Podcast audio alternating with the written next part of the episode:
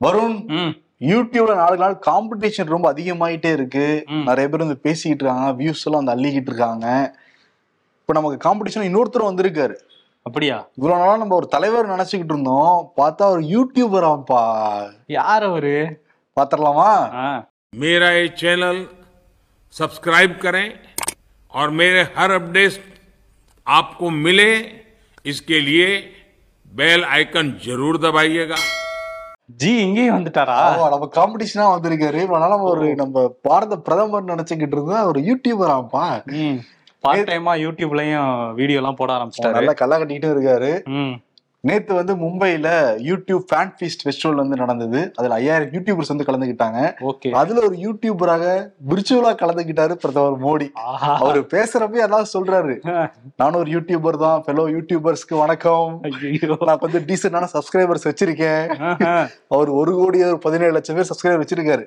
அதே decent தான் சொல்றாரு. இதெல்லாம் தன்னடக்கமா இருக்காரா அவரு? இல்ல அவர் என்ன எதிர்பார்க்கிறாரு. நூத்தி நாற்பது கோடி பேர் இருக்க நாட்டுல ஒரு கோடி சப்ஸ்கிரைபர் கம்மி தானேன்றாரு. அது ஒரு தலைவர் கலகல்ல இல்ல. சரி தலைவர் இல்ல இல்ல. மிஸ்டர் பீஸ்ட் கூட எல்லாம் போட்டி போடணும்னு நினைக்கிறாரு போல இருக்கு. ஆனா என்ன பண்ண? இப்ப இவர் வீடியோ நேத்து போட்டிருக்காரு யூடியூப்ல. ஒன்றரை லட்சம் பேர் தான் பாத்துருந்தாங்க இதே வேற சில பேர் எல்லாம் போடுறப்ப அது ஒன் மில்லியன் ஒரு நாள் வந்து ரீச் ஆகுது. அந்த வருத்தம் அவருக்கு இருக்கு போல இருக்கு. நிறைய வியூஸ் வரல. நமக்கு அந்த வருத்தம் இருக்குல்ல. நிறைய செய்திகள் சேகரிச்சு கொடுத்தா கூட வியூஸ் வர மாட்டேங்குது கவலைப்படுற மாதிரி மோடி வந்து கவலைப்படுறாரு. அதுல வந்து என்ன பேசியிருக்காருன்னா நம்ம வந்து ஒரு இயக்கமா வந்து உருவாகணும். நீங்க ஆக்கப்பூர்வமா வந்து மக்கள் நிறைய விஷயங்களை வந்து சொல்லிக் கொடுக்கணும். முக்கியமா ஸ்வச் பாரத் அந்த டிஜிட்டல் இந்தியா யூபிஐ பத்தி எல்லாம் மக்கள் இன்னும் கொஞ்சம் கொண்டு போய் சேருங்க அப்படின்னு வந்து ரெக்வஸ்ட் வச்சிருக்காரு யூடியூபர்ஸ் அவர் கொண்டு வந்ததெல்லாம் கொண்டு போய் சேருங்க அப்படின்றாரு. கடைசியில தான் அல்டிமேட் தலைவர். லைக் பண்ணுங்க ஷேர் பண்ணுங்க சப்ஸ்கிரைப் பண்ணுங்கன்ட்டு ஒரு யூடியூபர் மாதிரியே முடிச்சாருப்பா. ஸ்கிரிப்ட் மட்டும் அப்படி கிடையாது. அவருடைய உடை யூடியூபர்லாம் மைக் வச்சு பேசுவாங்கல்ல அந்த. மாதிரி மைக்கு காஸ்டியூம் பேக்ரவுண்டுன்ட்டு ஒரு யூடியூபர் மாதிரியே இருந்தாரு. ஜி யூடியூபருக்கு மட்டும் இல்ல அந்த இடத்துக்கு ஏத்த மாதிரி அவரை மாத்திக்கிட்டுருவாரு அந்த வடகிழக்குக்கு போனா அந்த Dress இங்க வந்தா வேட்டி சட்டைன்னு மாத்திடுவாரு சகலகலா வல்லவர் தான் அவரு. ஆமா கேமரா எங்க இருந்தாலும் கரெக்டா கேப்சர் பண்ணிடுவாரு அவரு. கேமரா எவ்வளவு பேச வேண்டிய விஷயங்கள் எவ்வளவு இருக்கு இங்க. மணிப்பூர்ல கலவரம் நடந்துகிட்டு இருக்கு இந்திய கூட்டணி வந்து பிச்சுக்கிட்டு போய்கிட்டு இருக்கு. இங்க சைனாக்காரன் வந்து அருணாச்சல் பிரதேச எங்களோடதுன்னு சொல்லிட்டு இங்க இருந்து வீரர்கள் விசா அப்ளை பண்ணாங்கன்னா கேன்சல் பண்ணி விடுறான் இன்னொரு பக்கம் கனடா வந்து பிரச்சனை போய்கிட்டு இருக்கு இந்தியா கூட. இதெல்லாம் தாண்டி நான் யூடியூபர்னு பேசிட்டு இருக்காரு நம்ம மோடி. இது எவ்வளவு பெருமையா இருக்கு நமக்கு. ரொம்ப பெருமையா தான் இருக்குது இன்னொரு விஷயம் அந்த என்டிஏ கூட்டணி பத்தி சொன்னீங்கல்ல கூட்டணியில இருந்து இப்ப அதிமுக முக்கியமான கட்சியான அதிமுகவே வெளியே போயிட்டதுனால அதை பத்தி ஒரு ஸ்டேட்டஸ் ரிப்போர்ட் கொடுங்கன்னு சொல்லிட்டு மத்திய நிதியமைச்சர் நிர்மலா சீதாராமனுக்கு உத்தரவு போட்டிருக்கதான் பாஜக தலைமை. ஸோ அவங்க ஒரு ரிப்போர்ட் ரெடி பண்ணிட்டு இருக்காங்களாம் என்ன காரணம்? ஏன் போயிட்டாங்க? திரும்ப எப்படி கொண்டு வரலாம்? அப்படிங்கிற மாதிரி. இன்னொரு விஷயம் இவங்க தென்னிந்தியால இருந்ததுல பெரிய கட்சி அதாவது இந்தியாலே பெரிய கட்சி அதிமுக தான் இவங்க கூட்டணியில வெளியே போயிட்டாங்கல்ல. ஆனா அதே நேரத்துல மதச்சார்பற்ற ஜனதாதளம். கொஞ்ச நாளைக்கு முன்னாடி தான் கர்நாடகால ஆட்சியிலே இருந்த கட்சி. அவங்க வந்து இப்போ சேர்ந்திருக்காங்க பிஜேபி கூட்டணியில. இப்போ என்ன ஆயிடுச்சுன்னா அந்த கட்சியில உள்ள முக்கியமான அறுபது நிர்வாகிகள் வெளியே போயிட்டாங்க. பிஜேபியோட ஏன் சேர்ந்தீங்க? மதச்சார்பற்ற ஜனதாதளம்னு வச்சுக்கிட்டு அங்க போய் சேரலாமான்னு கேட்டுட்டு குறிப்பா வந்து அந்த சிறுபான்மையினர் அணியில இருக்கிறவங்க நிறைய பேர் வெளியே போயிட்டாங்க. வரும் நாட்கள்ல முப்பதாயிரம் பேர் உங்க கட்சியில இருந்து வெளியே போவாங்கன்னு எச்சரிக்கை விடுத்துட்டு தான் வெளியே வேற போயிருக்காங்க. ஸோ அதனால அங்க இன்னும் கொஞ்சம் வீக் ஆகலாம் மதச்சார்பற்ற ஜனதாதளம் சொல்றாங்க. ஓகே எப்பயும் கூட்டணிக்குள்ள சேர்ந்ததுக்கு அப்புறம் தான் கட்சி உடையும். இப்போ சேரத்துக்கு முன்னாடியே உடைஞ்சிருக்கா மதச்சார்பற்ற ஜனதாதளம்? ஆமா. அதிமுக நேத்து வந்து கனக துர்க்கை அம்மன் கோயிலுக்கு போயிருந்தாரு எடப்பாடி பழனிசாமி தெலுங்குல கேட்டா பதில் சொல்ல மாட்டேன். தமிழ்ல கேட்டாலும் பதில் சொல்ல மாட்டேன். எந்த கேள்விக்கும் பதில் சொல்லவே கிடையாது. ஆனா நேத்து அங்கிருந்து கிளம்பி வர்றதுக்குள்ளார இங்க அதிமுக பல மாற்றங்கள் வந்து நடந்திருக்கு. மாவட்ட செயலாளர்கள் ஒரு பன்னெண்டு பேர் புதிய முகமா கட்சிக்கு வந்து அறிமுகப்படுத்தி இருக்காரு. அதே தாண்டி பல இடங்கள்ல வந்து உடைச்சு போட்டு எல்லாம் விளையாடி இருக்காரு மொத்தம் இருநூத்தி முப்பத்தி நாலு தொகுதியில ஜெயலலிதா வந்து இருந்த வரைக்கும் மொத்தம் ஐம்பத்தாறு மாவட்ட செயலாளர்கள் தான் இருந்தாங்க. இவர் வந்ததுக்கு பிறகு எழுபத்தஞ்சா வந்து மாத்திருந்தாரு. அப்பவே வந்து ஓபிஎஸ் எல்லாம் ஒன்னா இருந்தாங்க. இவ்வளவு மாத்த வேணான்னு எடப்பாடி பழனிசாமி கிட்ட சொன்னப்ப இல்லைன்னு இப்படி எல்லாம் மாத்தினாதான் நம்ம கண்காணிக்க முடியும்னு சொல்லிட்டு ஓபிஎஸ் சொன்னவர். அப்பவே வந்து சென்னையெல்லாம் இந்த ரெண்டு ரெண்டு சட்டமன்ற தொகுதிகளுக்கு ஒரு மாவட்ட செயலாளர் சென்னையில எல்லாம் அப்பவே வந்து ரெண்டாயிரத்தி இருபதுலயே பண்ணிட்டாரு. இதை வந்து தமிழ்நாடு முழுக்க பண்ணணும்னு வந்து நேரம் பார்த்து காத்திருந்தவர். நேத்து வந்து பண்ணியிருக்காரு. ஓகே. மொத்தம் எழுபத்தி ஐந்து மாவட்ட செயலாளர் எண்ணிக்கை நேத்து வந்து எண்பத்தி நாலாக வந்து மாறி இருக்கு ஆனா மொத்தமா பாக்குறப்ப அமைப்பு ரீதியாக அவங்க வந்து நூத்தி பதினேழு மாவட்டங்களாக பிரிச்சு வச்சிருக்காங்க அதிமுக. நிர்வாக வசதிக்காகவும் சரி. ஏன்னா ஒரு நாடாளுமன்ற தொகுதிங்கிறப்ப ஆறு சட்டமன்ற தொகுதி வரும். அப்ப நம்ம ரெண்டு ரெண்டா வந்து பிரிச்சு வச்சுக்கிட்டோம்னா யார் வேலை செய்யறா யார் வேலை செய்யல அந்த வாக்குகள் எங்க விழுகுது விழுகலைங்கிறத நம்ம நாடாளுமன்றத்திலே கரெக்டா கேப்சர் பண்ணி எடுத்துட்டோம்னா அது அடுத்து வரப்போற ரெண்டாயிரத்தி இருபது சட்டமன்றத்துக்கு ரொம்ப ஈஸியா இருக்கும் அப்படிங்கறது தான் அவருடைய இது. தஞ்சாவூர் இருக்குல்ல வைத்தியலிங்கத்துடைய இடம் அங்க. அங்க வந்து ரெண்டா இருந்தது நாளா வந்து மாத்தி இருக்காரு ஓஹோ. வைத்தியலிங்கத்துக்கு ஃபுல் செக் வைத்தியலிங்கத்துக்கு கூட இருந்த எல்லா ஆட்களுக்குமே மாவட்ட செயலர் ஆக்கி விட்டாரு வைத்தியலிங்கத்தை யாரும் அங்க மதிக்க போறதே கிடையாது. அதே மாதிரி தேனியில வந்து நாலா இருந்தது ரெண்டா மாத்திருக்காரு. அதே மாதிரி திருநெல்வேலியில ஒன்னா இருந்தது வந்து ரெண்டா மாத்திருக்காரு. இந்த மாதிரி பல இடங்கள் மாத்திருக்காரு. முக்கியமா வந்து ஜெயசுதாவை மாவட்ட செயலரா மாத்திருக்காங்க. இந்த ஜெயசுதா யாருன்னா ரெண்டாயிரத்தி பதினொன்னாம் ஆண்டு போலூர்ல நின்று ஜெயிச்சவங்க. ரெண்டாயிரத்தி பதினாறாம் ஆண்டு அவங்களுக்கு வந்து சீட்டு தரப்படல. ரெண்டாயிரத்தி இருபத்தொன்னு சீட்டு தரப்படல. தரப்படல. காரணம் யாருன்னா அக்ரி கிருஷ்ணமூர்த்தி தான் முன்னாள் அமைச்சர் அவரு. அவர் பண்ண பாலிடிக்ஸ்னால கொடுக்கவே முடியல. இப்ப என்னன்னா அவர் வந்து போலூர் தொகுதி எம்எல்ஏ.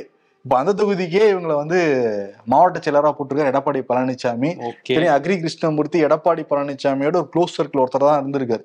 அவருக்கும் செக்கு எதிரணியில் இருக்கவங்களுக்கும் செக் இந்த ஓபிஎஸ் ஆட்களா இருந்திருப்பாங்களே அவங்களுக்கும் வந்து செக் இப்ப எண்பத்தி நாலு மாவட்ட செயலாளர்கள் இருக்காங்க அதிமுகவுல. ஓகே. இன்னும் நிறைய பேரை நியமிக்கிறதாவும் இருக்காராம். நான் டக்குன்னு மாத்தினா சீனியர்ஸ் எல்லாம் கோச்சுப்பாங்கன்னு சொல்லிட்டு மெல்ல மெல்ல ஸ்டெப் எடுக்க போறாராம். ஏன்னா வேலுமணி கிட்ட அஞ்சு தொகுதிகள் இருக்கு. அஞ்சு தொகுதிக்கு ஒரு மாவட்ட செயலரா இருக்காரு அவரு. அதே மாதிரி இவரு சி வி சண்முகம் வந்து ஆறு இருக்காரு. தங்கமணி ஆறு. இந்த மாதிரி பல பேர் ஆறு அஞ்சு எல்லாம் வச்சிருக்காங்கல்ல. எல்லாத்தையும் உடச்சு விட்டுட்டு எல்லாருக்கும் ரெண்டு ரெண்டு கொடுக்கறது தான் எடப்பாடியோட பிளானா இருக்கு. அப்படி கொடுத்தா மொத்த இதையும் நம்ம கண்ட்ரோல் எடுத்துடலாம். யாரும் நம்மளுக்கு மீறி எதுவும் செயல்பட முடியாது அப்படிங்கிறது ஒண்ணு. ம். இன்னொன்னு வந்து யார் வேலை செய்யறா யார் வேலை செய்யறாங்கிறது ஈஸியா கண்டுபிடிக்கிறது இன்னொன்னு. ஓகே. ஏதோ ஒரு பிளானோட தான் எடப்பாடி வந்து பண்ணிட்டு இருக்காரு கட்சிக்காரன் என்ன சொல்லியிருக்காருன்னு அப்பா நீ ஆறு இதுக்கும் மாவட்டத்துக்கு சேர்ந்து வேலை செய்ய முடியாது இல்ல உங்களுக்கு சுலபமாகிறது அப்படி அண்ணன் பண்றேன் அப்படிங்கிற மாதிரி சொல்லியிருக்காரு. உங்க வேலையெல்லாம் நான் கொஞ்சம் குறைக்கிறேன். வேலையை குறைக்கிறீங்களா? இல்ல பவரை குறைக்கிறீங்களான்ட்டு அவங்க யோசிச்சிருப்பாங்க. பவர் சென்டரை குறைக்கிறாரு அதான். ஓகே. அதிமுக இருக்கிற முக்கியமான தலைவர் எல்லாருமே சைலண்ட் மோடுக்கு போயிட்டாங்க. அந்த அறிக்கையை வந்து கே பி முனுசாமி வந்து படிச்சுட்டு போனாரு. அதுக்கு பிறகு பிஜேபி எதிர்த்து யாரும் வாய் திறக்கவே இல்லை. நாங்க தனிச்சுதான் நிக்க போறோம் அப்படிங்கிற மாதிரி சொல்லிட்டு இருந்தாங்க. இப்போ வந்து கே பி முனுசாமி அவர் தான் அறிக்கையை படிச்சுட்டு போனாரு. இன்னைக்கு அவர் தான் அந்த பேட்டி கொடுத்திருக்காரு. நாங்க அண்ணாமலை தூக்குங்கள்லாம் நாங்க சொல்லவே இல்லை அப்படின்ட்டு இருக்காரு ஆனா கூட ரெண்டாயிரத்தி இருபத்தி நாலுல அதிமுக தனித்து தான் போட்டியிட போகுது. ரெண்டாயிரத்தி இருபத்தி ஆறுலயும் தனித்து தான் அதிமுக போட்டியிட போகுது. தனித்துனா கூட்டணி வேற யாரும் கூட்டணியில் இல்லப்பா. அவங்க தனித்து வந்து போட்டியிட போறாங்க அவங்க தலைமையில ஒரு கூட்டணி உருவாக்க போறாங்க. ஆமா. என்னன்னா இப்ப என்ன டாக் உருவாயிருச்சுன்னா. அண்ணாமலையை மாத்திட்டு அதிமுக திருப்பி என்டிஏ கூட்டணிக்கு வந்துரும் அப்படிங்கிற ஒரு டாக் அடிபட்டுக்கிட்டு இருக்கு அதுக்கும் சேர்த்து வந்து முடிச்சு விடுறது தான் கேபி முனுசாமி என்ன சொல்றாரு? அப்படிலாம் கிடையாது. நீங்க அண்ணாமலை மாத்தினா வேற நீங்க போட்டுக்கோங்க. அது உங்க கட்சி பிரச்சனை. எங்க கட்சி எங்க தலைமையிலான கூட்டணி தான் நாங்க முடிவா இருக்கும் அப்படிங்கிற மாதிரி அவர் சொல்ல ஆரம்பிச்சிருக்காரு. யார் வந்தாலும் உங்களை சேர்த்துக்க மாட்டோம் அப்படிங்கிற மாதிரி சொல்லியிருக்கிறாங்க. இன்னொரு பக்கம் சைலண்ட் மோட்ல இருந்தாரு ஆளுநர் ஆர் என் ரவி. அவரும் திரும்ப இப்போ வந்திருக்கிறாரு. அண்ணாமலை சொல்லுவார்ல என் டிஎன்ஏல வந்து மன்னிப்பே இல்லை அது இல்லை இது இல்லைன்ட்டு. இப்போ என்ன சொல்லியிருக்காரு ரவினா அந்த ஏன் நம்ம டிஎன்ஏ எல்லார் டிஎன்லேயுமே ச சனாதனம்ங்கிற விஷயம் இருக்கு அப்படின்னு சொல்லியிருக்காரு. சனாதன உற்சவ் அப்படிங்கிற ஒரு மாநாட்டில் கலந்துக்கிட்டு பேசும்போது தான் அதை சொல்லியிருக்காரு. சனாதனத்தை அழிக்கணும்னு நிறைய பேர் நினைக்கிறாங்க ஆனால் அது நடக்காது. ஏன்னா தமிழ்நாட்டில் பல்லாயிரம் ஆண்டுகளுக்கு முன்பே சனாதனத்துக்கான சான்றுகள்லாம் இருக்கு. சனாதனத்தை அடிப்படையாக கொண்டு தான் அந்த ஜி டுவெண்ட்டி மாநாடே நடந்து முடிஞ்சிருக்கு. அது ஒரு சனாதன உற்சவம் தான் அதுவே அப்படின்லாம் சொல்லியிருக்காரு. உலகமே சனாதனத்தை கொண்டாடிட்டு இருக்குன்னு சொல்லிட்டு சனாதனம் சனாதனம்னு வரிக்கு வரி அதை பத்தி பேசியிருக்காரு. சனாதன உற்சவம் மாநாட்டம் தான் ஜி டுவெண்ட்டி தலைவர் கலந்துக்கிட்டாங்களா? அந்த ம். தலைவருக்கு அது தெரியுமா? அது தெரியாது. அவங்களுக்கு தெரியாது. ஆளுநருக்கு மட்டும் தெரியும். அவருக்கு மட்டும் தெரிஞ்சிருக்கு. அதே மாதிரி இந்த காவேரி பிரச்சனையினால சமூக வலைதளத்துல தமிழர்கள் தாக்கப்படுறது மாதிரி வீடியோஸ் போட்டோஸ் தொடர்ந்து நிறைய பேர் பரப்பிக்கிட்டே இருந்தாங்க. அதுக்கு வந்து வார்னிங் பண்ணியிருக்காரு தமிழ்நாடு டிஜிபி சங்கர் ஜிவால். யாராவது இந்த மாதிரி பழைய வீடியோஸ் போட்டோஸ் எடுத்து நீங்க பண்ணிக்கிட்டு இருந்தீங்கன்னா அவங்க மேல கடுமையான நடவடிக்கை எடுக்கப்படுங்கிறத எச்சரிக்கையா வந்து சொல்லியிருக்காரு ஆமா ஏன்னா ஃபேக் வீடியோஸ்னால வன்முறைகள் கூட உண்டாகலாம் அதனால அது பரவாம பார்க்க வேண்டியது முக்கியமான விஷயம்தான் நாம் தமிழர் ஒருங்கிணைப்பாளர் சீமான் அந்த லியோவோட ஆடியோ லான்ச் நடக்கலையில. அந்த அவங்க தரப்பு என்ன சொல்லியிருந்தாங்கன்னா நிறைய பேர் இந்த போலி டிக்கெட் அடிச்சுட்டாங்க அதே மாதிரி பாதுகாப்பு குறைபாடுகள்லாம் இருக்கு அதனால நாங்க இந்த விழாவை ரத்து செய்யறோம். மற்றபடி அரசியல் காரணங்கள்ல அறிக்கை கொடுத்தா கூட சீமான் என்ன சொல்றாரு? விஜய் இந்த அரசியலுக்கு வரப்போறதுதான் காரணம். அதனாலதான் வந்து அவருக்கு அழுத்தம் கொடுத்து இதை வந்து கேன்சல் செய்ய வச்சிருக்காங்க அப்படிங்கறத மாதிரி அவரு கொளுத்தி போட்டிருக்காரு. ஆல்ரெடி நம்ம சொல்லியிருக்கோம். அதிமுக சீமான் விஜய். பாத்தியா இல்லையா? அப்ப சீமான் வந்து விஜய் பக்கம் நெருங்குறாரு. தம்பி உனக்கு ஒண்ணு அண்ணன் நான் வருவேன்ட்டு அண்ணன் வந்து கிளம்பி இருக்காரு கிளம்பியிருக்காரு. ஆனா அந்த பிரஸ் மீட்ல வந்து பிரஸ் மீட் ஆரம்பிக்கிறதுக்கு முன்னாடி தலையை பிடிச்சிட்டு கொஞ்ச நேரம் சீமான் உட்கார்ந்துருந்தாரு. அதுக்கப்புறம் பேச ஆரம்பிச்சப்ப இந்தியாவோட முதல் குடிமகள் அவளை ஏன் நீங்க விடல அவள் இவள் அப்படிங்கிற மாதிரி பேசினாரு. அதுவும் சர்ச்சையாச்சு. அதே மாதிரி ஒரு நிருபரோட பேர் என்னன்னு கேட்டோம்னா அவர் ஒரு பேர் சொன்னோன்னா அது இஸ்லாமிய பேரா இருக்குங்கிறதுனால நீ அப்படிதான் பேசுவ அப்படின்னு சொல்லி பேசுறாருங்கிற மாதிரியான விமர்சனமும் எழுந்துச்சு. நீ இந்த பேர் வச்சிருக்கனா இப்படிதான் பேசுவங்கிற மாதிரி ஒருத்தர் இது பண்ண பாக்குறாரு. பிஜேபி ஆட்கள் மாதிரி பேசுறாருங்கிற விமர்சனமும் போயிட்டு இருந்துச்சு இதுக்கிடையில இந்த வீடியோக்கள்லாம் வந்து அவர் மது போதையில தான் இப்படி பேசுறாரு அப்படிங்கிற மாதிரி பரவ ஆரம்பிச்சது. ஆனா அந்த வீடியோ பார்க்கும்போது ஸ்லோ மோஷன் பண்ணி போட்டிருக்காங்க வாய்ஸை ஸோ அதனால அந்த ஒரிஜினல் வீடியோவும் இருக்கு இந்த வீடியோவும் இருக்கு. ஸ்லோ மோஷன் பண்ணி போட்டுட்டு இந்த மாதிரி மது போதையில பேசுறாருன்னு மாத்தி விடுறாங்க. இதை திமுக ஆட்கள் தான் பண்றாங்க அப்படின்னு சொல்லி இப்ப நாம் தமிழர்ல இருந்து அந்த ஒரிஜினல் வீடியோவையும் இதையும் கம்பேர் பண்ணி போட்டுக்கிட்டு இருக்கிறாங்க. ஸோ இந்த சர்ச்சையும் ஒன்று போயிட்டு இருந்தது. ஆமா இந்த குடி கூட நம்மளால கன்ஃபார்ம் பண்ண முடியல. பட் ஆனா அவர் பேசுறப்ப இஸ்லாமியர்களை பார்த்தா அப்படி பண்றதுங்கிறது ஒரு தலைவர்களுக்கான அழகே இல்ல. அதே மாதிரி பல இடங்கள்ல மேடையில பேசுறப்ப நிறைய வார்த்தை இல்லாம விடுறாரு அவரு. முதல்வர் மு க ஸ்டாலின் விமர்சிக்கிறப்ப மயிறு அப்படிங்கிற மாதிரி சொல்லி விமர்சனம் பண்ணியிருந்தாரு. அதுக்கு ஜஸ்டிபிகேஷன் வேற கொடுத்திருந்தாரு. அது வந்து திருக்குறள்லயே இருக்கு அந்த வார்த்தை. நான் ஒன்றும் தப்பா ஒன்றும் சொல்லல. அப்படி தப்பா சொன்னா நான் வந்து போடா ராஜபக்சே போடா சுப்பிரமணி அப்படின்னா நான் பேசுவேன். அதான் வந்து எங்க இதுல கெட்ட வார்த்தை அப்படிங்கிற மாதிரி வந்து பேசியிருந்தாரு. சுப்பிரமணிய சுவாமி. சாமி சாமியை மிஸ் பண்ணிட்டீங்க.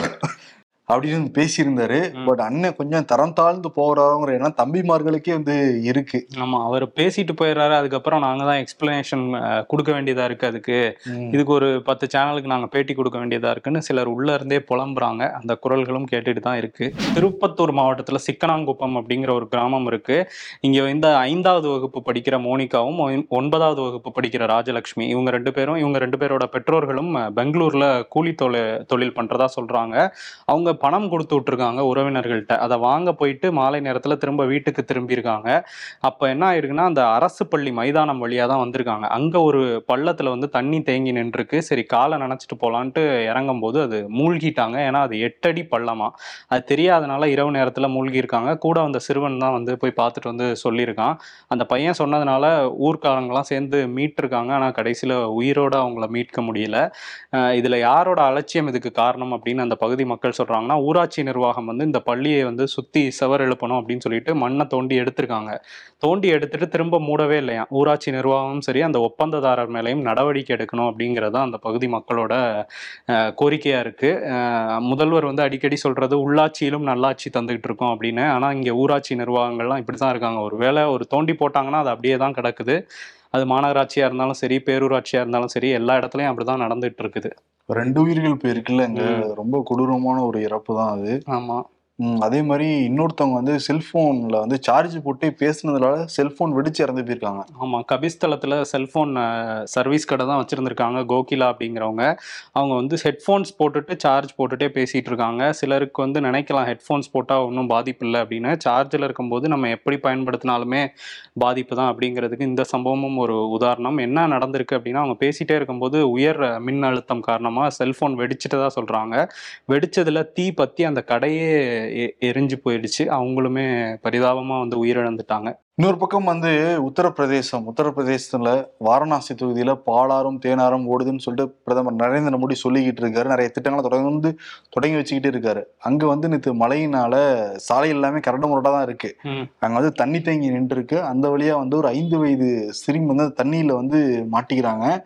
மாட்டினதுல பக்கத்துல இந்த மின் கம்பத்துனால அவங்க மேல மின்சாரம் வந்து பாஞ்சு அப்படியே கீழே வந்து விழுகுறாங்க. காப்பாற்ற யாருமே வர எல்லாம் பயப்படுறாங்க. ஒரு பெரியவர் மட்டும் சுதாரிச்சு ஒரு கட்டையை கொடுத்து அந்த பெண் வந்து காப்பாத்திருக்காங்க.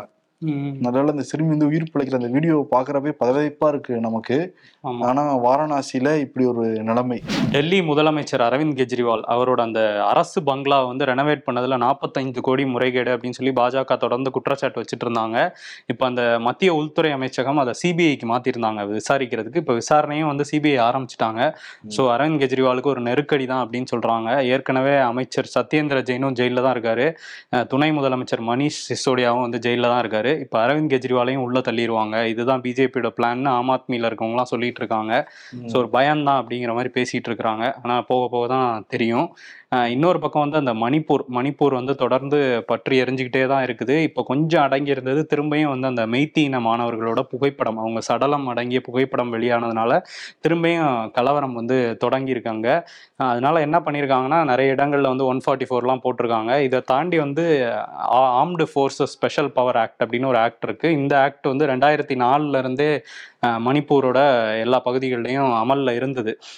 போன வருஷம் ரெண்டாயிரத்தி இருபத்தி ரெண்டு ஏப்ரலில் என்ன பண்ணாங்கன்னா ஒரு பதினைந்து போலீஸ் ஸ்டேஷனுக்கு உட்பட்ட ஏரியாக்களை மட்டும் விட்டுட்டு மற்ற எல்லாத்துக்கும் இந்த ஆக்ட் வந்து பொருந்தும் அப்படின்னு சொல்லியிருந்தாங்க. அங்கே எல்லாமே வந்து ஆயுதப்படைகள் இங்கே ஆர்ம்டு ஃபோர்ஸஸ் வந்து என்ன நடவடிக்கை வேணால் எடுக்கலாம் அரெஸ்ட் பண்ணலாம் ரைடு பண்ணலாம். நிறைய பேர் வந்து துப்பாக்கியோட வந்தாங்க ஆயுதங்களோட வந்தாங்கன்னா அவங்களுக்கு சுடுறது கூட வந்து உரிமை இருக்குங்கிறதா இந்த ஆக்ட் சொல்லுது. இது வந்து நிறைய வடகிழக்கு மாநிலங்களில் அமலில் இருக்குது என்ன காரணம்னா அங்கே கிளர்ச்சி குழுக்கள் நிறைய இருக்காங்க அப்படிங்கிறது மத்திய அரசு சொல்ற ஒரு விஷயம். இப்போ இது ரெண்டாயிரத்தி இருபத்தி மூணு ஏப்ரல்ல ஒரு வருஷத்துக்கு எக்ஸ்டெண்ட் பண்ணியிருந்தாங்க. அந்த ஒரு வருஷம் முடியும் போது என்ன சொல்லியிருந்தாங்கன்னா இன்னொரு ஆறு மாசத்துக்கு நாங்கள் இதை எக்ஸ்டெண்ட் பண்றோம் அப்படின்னு சொல்லி எக்ஸ்டெண்ட் பண்ணியிருந்தாங்க. பத்தொன்பது போலீஸ் ஸ்டேஷனை விட்டுட்டு அந்த ஜூரிஸ்டிக்ஷனை விட்டுட்டு மற்ற எல்லா இடத்துக்கும் இது பொருந்தும்னு சொல்லியிருந்தாங்க. இப்போ வந்து இது முடியுது இந்த செப்டம்பரோட. திரும்ப ஒரு ஆறு மாதத்துக்கு இதை நீட்டிச்சிருக்காங்க. ஸோ அங்கே நிலைமை வந்து ரொம்ப மோசமாகிட்டு தான் இருக்குது ஆனால் மத்திய அரசு ஒரு பக்கம் வந்து அமைதி திரும்பிருச்சுன்னுலாம் இடையில சொல்லிட்டு இருந்தாங்க. இப்போ பார்க்கும்போது தெரியுது அதிகரிச்சுட்டு தான் போகுது அப்படிங்கிறது. நம்ம மணிப்பூர்ல என்ன நடக்குதுங்கிறத உங்களுக்கு இன்னும் முழுமையாக தெரியும்னா விகடன்லேயே வந்து ரெண்டு ஒரு டாக்குமெண்ட்ரியே வெளியாகிருக்கு அதை நிச்சயம் வந்து பார்த்தீங்கன்னா இன்னும் வந்து தெளிவாக புரியும். அந்த டாக்குமெண்ட் எடுத்துகிட்டு இருந்த கலைச்செல்வன் என்ன சொன்னார்னா இப்போதே அந்த பிரச்சனை முடியவே முடியாது. ஏன்னா அந்த பிரச்சனையை பண்ணுறதே மாநில அரசாங்கம் மத்திய அரசாங்கம் தான் அப்படின்னு அவர் சொல்லியிருந்தார் அந்த வீடியோவிலேயே. ஆமா இரண்டு ஆண்டுகள் கூட ஆகலாம் தான் சொல்றாங்க கேட்குறப்ப அப்படிதான் தெரியுது. ஆமா அந்த டி டாக்குமெண்ட்ரி அங்க நேரடியா போய் பண்ணது நம்ம விகடன் வெப் டிவில இருக்குது. இன்னொரு சோகமான செய்தி எம். எஸ். சுவாமிநாதன் வந்து இன்னைக்கு காலமாயிருக்காரு. பசுமை புரட்சிக்கு வித்திட்ட ஒரு வேளாண் விஞ்ஞானி அவர். பல சாதனைகளை வந்து வேளாண் துறையில் பண்ணியிருக்காரு. அவர் இன்னைக்கு தொண்ணூத்தெட்டு வயசுல சென்னையில் வந்து காலமாயிருக்காரு. முதல்வர் பிரதமர்னு எல்லாருமே வந்து அவருக்கு அஞ்சலி செலுத்திட்டு இருக்காங்க நம்மளுமே இரங்கல் தெரிவிச்சுக்கலாம்.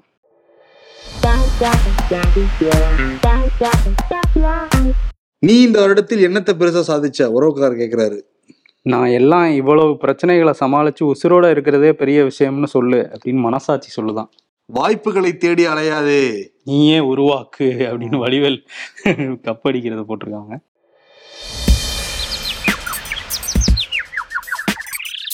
யாருடன் கூட்டணி என்பது குறித்து சரியான நேரத்தில் முடிவெடுக்கப்படும் G K Vasan. MP seat யார் எப்போ கொடுப்பாங்களோ அதானே சரியான நேரம். ஐயோ ஐபிஎஸ் சார். ஆயிரத்தி தொள்ளாயிரத்தி அறுபத்தி ரெண்டுல ஆட்சி செஞ்சது காங்கிரஸ் திமுக இல்ல. என்னதான் ஆயிரத்தி தொள்ளாயிரத்தி அறுபத்தி ரெண்டுல காங்கிரஸ் ஆட்சி செஞ்சாலும் ரெண்டாயிரத்தி இருபத்தி மூணுல அவங்க கூட கூட்டணியில இருக்கிறது திமுக தானே. அப்ப அன்னைக்கு மருதமலைக்கு மின்சாரம் கொடுக்காததுக்கு காரணம் திமுக தானே அப்படின்ட்டு சமாளிப்பாரு. சமாளிக்கிறாரு இன்னைக்கு ஒரு பத்திரிகை எடுத்து போட்டிருக்காரு. நான் சொன்னது உண்மைதான் அப்படின்னு. ஆனா அந்த பத்திரிகை இருக்கிறது வேற யாருக்கு அவர் சொன்னது வேற யாருக்கு. வேற என்ன பண்றது? இதோ வந்துட்டேன். எடப்பாடி பழனிசாமி அப்படியே களைச்சு போட்டு ஆடிக்கிட்டு இருக்காரு கட்சிக்குள்ளார. எல்லாரும் அவரை இப்ப டெரரா தான் பார்க்க ஆரம்பிச்சிருக்காங்க எடப்பாடிய. என்னப்பா ஆள் வந்து சாஃப்டா இருந்தாலும் முடிவெடுக்கிறது எல்லாமே வேட்டையன் ஸ்டைல் இருக்கே அப்படிங்கிற மாதிரி யோசிக்கிறாங்களாம் ஓ வேட்டையனா அவார்டு. சந்திரமுகி வேற ரிலீஸ் ஆயிருக்கு. டூ ரிலீஸ் ஆயிருக்குல்ல. அதுல வேட்டையன்னுட்டு வருவாரு ரஜினி பார்ட் ஒன்ல ஆமா. ஓகே அதனால வேட்டையன் அப்படிங்கிற விருதை கொடுத்துடலாம் எடப்பாடி பழனிசாமிக்கு. ஓகே வேட்டையன் ரஜினியா இல்ல இவர் இவர் மாதிரியா? ராகவா லாரன்ஸ் மாதிரியா? நீ எப்படி இருந்தாலும் பூர்த்திக்கோ. ரஜினி நினைச்சா ரஜினி உனக்கு ராகவா லாரன்ஸ் நினைச்சா ராகவா லாரன்ஸ். சரி ஓகே வேட்டையன் ஆக மொத்தத்துல அவார்டு. ஆமா. நன்றி வணக்கம். நன்றி.